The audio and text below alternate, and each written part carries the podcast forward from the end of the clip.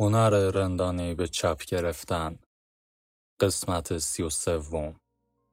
سمت نورانی مرگ. روی لبه دنیا نشسته بودم. تو جنوبی ترین نقطه دماغه امید. دروازه شرق. سرخوش بودم. آدرنالین تو رگام جاری بود. تا حالا نشده بود تو همچین حالت ایستا و آگاهی اینقدر هیجان و شعف داشته باشم. به باد گوش می‌دادم به اقیانوس نگاه می‌کردم و انتهای زمین رو می‌دیدم. با نور میخندیدم و به هر چیزی که میتابید حس خوبی داشت. مواجهه با فانی بودنمون اهمیت زیادی داره. چون همه ارزش های درب و داغون متزلزل و سطحی زندگی رو خورد و خمیر می‌کنن. در حالی که بیشتر مردم روز و شب برای یه دلار بیشتر یا توجه و شهرت دست و پا می‌زنن مرگ ما رو با یه سال بسیار دردناک و مهمتر روبرو می‌کنه میراث چیه؟ وقتی رفتی دنیا چه تفاوتی می‌کنه؟ چه اسمی به جا می‌ذاری؟ چه تأثیر گذاری خواهی داشت؟ میگن بال زدن یه پروانه تو آفریقا می‌تونه تو فلوریدا طوفانی بپا کنه خب تو بعد از رفتن چه طوفانی از خودت به جا می‌ذاری؟ همونطور که بکر بهش اشاره کرد این تنها سوال واقعا مهم زندگیمونه. ولی با این وجود از فکر کردن بهش تفره میریم. چرا؟ یک چون سخته. دو چون ترسناکه. و سه چون هیچ ایده ای نداریم که چیکار داریم می‌کنیم. وقتی از این سوال تفره میریم و ارزش های پوچ و رقت انگیز اجازه میدیم ذهنمون رو اسیر کنن و امیال و بلند پروازیامون رو تحت کنترل خودشون در بیارن. اگه به نگاه همیشه حاضر مرگ اقرار نکنیم بی ارزش ها مهم جلوه می‌کنن و مهم ها بی ارزش مرگ تنها چیزیه که می‌تونیم با قاطعیت و اطمینان کامل بدونیمش و در نتیجه باید قطب نمایی باشه که بر اساس اون همه ارزش ها و تصمیماتمون رو بچینیم. مرگ جواب صحیح همه سوالایی که باید بپرسیم ولی نمی‌پرسیم. تنها راه به صلح رسیدن با مرگ اینه که خودت رو چیزی بزرگتر و متعالی تر از چیزی که هستی ببینی و درک کنی. ارزشهایی رو انتخاب کنی که به فراتر از خودت خدمت رسانی می‌کنن. ارزشهایی ساده و بیواسطه و قابل کنترل که تاب دنیای پر آشوب اطرافت رو داشته باشن. این ریشه همه خوشبختی هاست. چه پای حرفای عرستو بشینی یا روانشناسای هاروارد یا عیسی مسیح یا اون بیتلز لعنتی. همشون میگن که شادکامی از یک چیز میاد. اهمیت دادن به چیزی فراتر از خودت. بزرگتر از خودت. باور داشتن به اینکه تو عنصری از یک موجودیت بزرگتر هستی. که زندگی تو چیزی نیست جز یک فرایند جانبی از یک آفرینش عظیم غیرقابل درک. این همون حسیه که آدم ها به خاطرش میرن کلیسا و مسجد. همون چیزیه که براش میرن خط مقدم جنگ. همون چیزیه که به خاطرش خانواده تشکیل میدن. حقوق بازنشستگیشون رو جمع می‌کنن پل می‌سازن و گوشی موبایل اختراع می‌کنن. همون حس بخشی از چیزی بزرگتر بودن. چیزی ناشناخته تر از خودشون. و خود محق بینی این رو از ما میدزده. گرانش خود بینی همه توجه رو به سمت درون جذب می‌کنن به سمت خودمون. و باعث میشه حس کنیم ما در مرکز همه مشکلات جهان هستیم که ما اون کسی هستیم که از همه ناعدالتی ها رنج می‌بره. ما اون کسی هستیم که بیشتر از هر کس دیگه شایسته ارج و عظمته. البته که ممکنه وسوسه انگیز به نظر برسه ولی خود محق بینی ما رو منزوی می‌کنه. کنجکاوی و هیجان ما برای دنیا خودش رو میبلعه و همه جانبگیری ها و عقده هامون رو روی هر آدمی که می‌بینیم و هر رویدادی که تجربه می‌کنیم فرافکنی می‌کنن. این برای یه مدتی جذاب و فریبنده است و حال خوبی به آدم میده و ممکنه چند تا بلیط هم بفروشه. ولی یه جور سم معنویه. همین نیروها و خصیصه هاست که ما رو توی درد سر انداخته. ما از لحاظ مادی تو رفاه به سر می‌بریم. ولی با این وجود از لحاظ روانی به روش های مختلف سطح پایین و توخالی در عذابیم. مردم از همه این مسئولیت ها شونه خالی می‌کنن و از جامعه انتظار دارن که در خدمت احساسات و زودرنجی های ایشون باشه. مردم به قطعیت های علکی چنگ می‌زنن و سعی می‌کنن اونها رو حتی اگه شده از راه های خشونت آمیز روی بقیه تحمیل کنن. با این توجیه که نیت های خیرخواهانه رو دنبال می‌کنن. مردم سرخوش از حس قلابی خود برتربینی به خاطر ترس از امتحان کردن چیزهایی با ارزش و ناکام موندن در اونها در ورطه انفعال و رخوت سقوط می‌کنن. ناس پرورده کردن ذهن انسان معاصر به جماعتی منجر شده که فکر می‌کنه استحقاق چیزی رو داره بدون اینکه اون رو به دست بیاره. جماعتی که فکر می‌کنه شایستگی چیزی رو داره بدون اینکه براش قربانی کنه.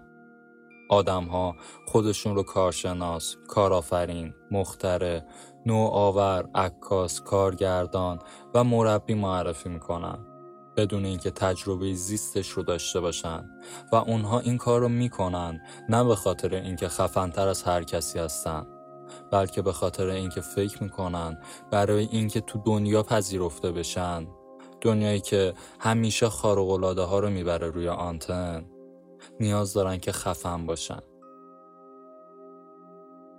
فرهنگ امروز ما جلب توجه هنگوف رو با موفقیت هنگوف قاطی کرده و این دوتا رو یکی می‌دونه در حالی که این دوتا یکی نیستن. تو همین الانش هم خفنی. چه خودت متوجه شده باشی چه نه. چه یکی دیگه متوجه شده باشه چه نه. و دلیلش هم این نیست که یک اپ آیفون لانچ کردی یا یک سال زودتر دانشگاه رو تمام کردی یا برای خودت یک قایق لاکچری خریدی این چیزها حقیقت رو تعریف نمی کنن. تو همین الانش هم خفنی چون در مواجهه با سردرگمی بی پایان و قاطعیت مرگ به انتخاب کردن چیزهایی که بهشون اهمیت بدی یا ندی ادامه میدی و کم نمیاری. همین واقعیت، همین گزینش ارزش ها برای زندگیت تو رو قشنگ می‌کنه. تو رو موفق می‌کنه و تو رو محبوب قلب ها می‌کنه. حتی اگه متوجهش نباشی حتی اگه توی جوب بخوابی و روزها از گشنگی بمیری تو هم قراره بمیری چون اونقدر خوش اقبال بودی که زندگی کنی. شاید این رو حس نکنی. ولی گاهی برو لبه یک پرتگاه بیست شاید این چیزی که میگم رو حس کنی. بوکوفسکی یک بار نوشت هممون قراره بمیریم. هممون. عجب سیرکی. همین قضیه باید با همون کاری کنه همدیگر رو دوست داشته باشیم. ولی نداریم. اولات پوچ زندگی ما رو وحشت زده و زمین گیر کرده. ما توسط هیچ بلعیده شدیم. توسط هیچ. یاد اون شب میافتم کنار دریاچه وقتی که قواسا داشتن جسد بیجون جاش رو از آب بیرون می آوردن یادمه که به شب سیاه تگزاس خیره شده بودم و می‌دیدم که منیتم تو سیاهی شب گم می‌شد. مرگ جاش خیلی بیشتر از اون چیزی که اول فهمیدم به هم درس یاد داد. آره کمکم کرد که لحظه هام رو بقاپم که مسئولیت انتخاب هام رو به عهده بگیرم و با شرم و خجالت کمتری رویاهام رو دنبال کنم. ولی اینها اثرات جانبی یک درس عمیقتر و بنیادی تر بودن و اون درس بنیادی این بود. چیزی برای نگرانی و ترس وجود نداره. آخرش هممون خوراکی کرم هاییم و اینکه همیشه مرگ خودم رو به خودم یادآوری کنم. چه از طریق مراقبه یا مطالعه کتاب های فلسفی یا کارهای احمقانه مثل ایستادن لبه پرتگاهی تو آفریقای جنوبی. تنها چیزیه که کمکم کرده این بصیرت رو جلوی چشمم و تو هسته ذهنم نگه دارم. این پذیرش مرگ این درک شکنندگیم همه چیز رو آسون تر کرده. اعتیاط هام رو از گیر و گور در آورده. خود محق بینی هام رو توی صورتم کوبیده و کاری کرده که مسئولیت مشکلات خودم رو بر عهده بگیرم. رنج کشیدم به خاطر ترس و عدم قطعیت هام پذیرش شکست ها و در آغوش گرفتن پستنین ها. همگی به خاطر حضور همیشگی اندیشه مرگ تو ذهنم آسون و سبک شده بود.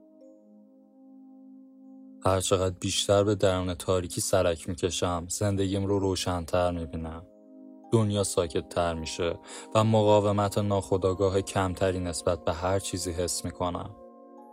برای چند دقیقه ای که اونجا روی دماغه نشسته بودم مجذوب همه چی شده بودم. وقتی بالاخره تصمیم گرفتم از جام پاشم دستم رو گذاشتم روی زمین و کمی خودم رو به عقب کشیدم و آروم پا شدم. زمین اطرافم رو وارسی کردم که نکنه تخت سنگ نابکاری اطرافم باشه و بخواد زیر پام رو خالی کنه. حالا که از امنیت خودم اطمینان حاصل کرده بودم قدم برداشتم که به سمت واقعیت برگردم.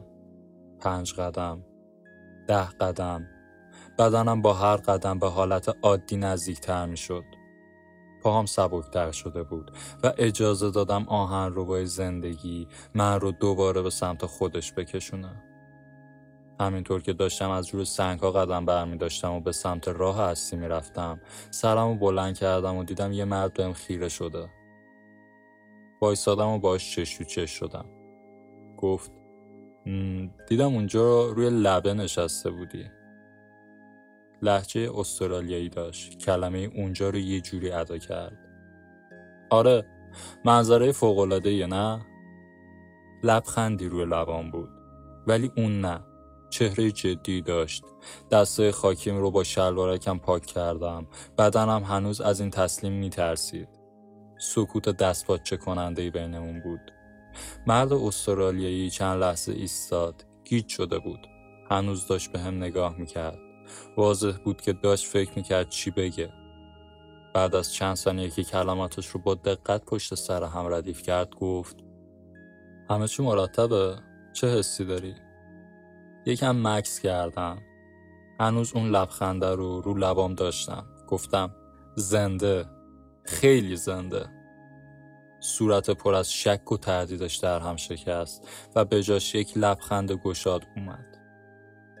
خیلی آروم یه سری تکون داد و به سمت پایین مسیر راه افتاد. من همون بالا ایستادم. مجذوب منظره شدم و منتظر دوستان موندم که به قله برسن.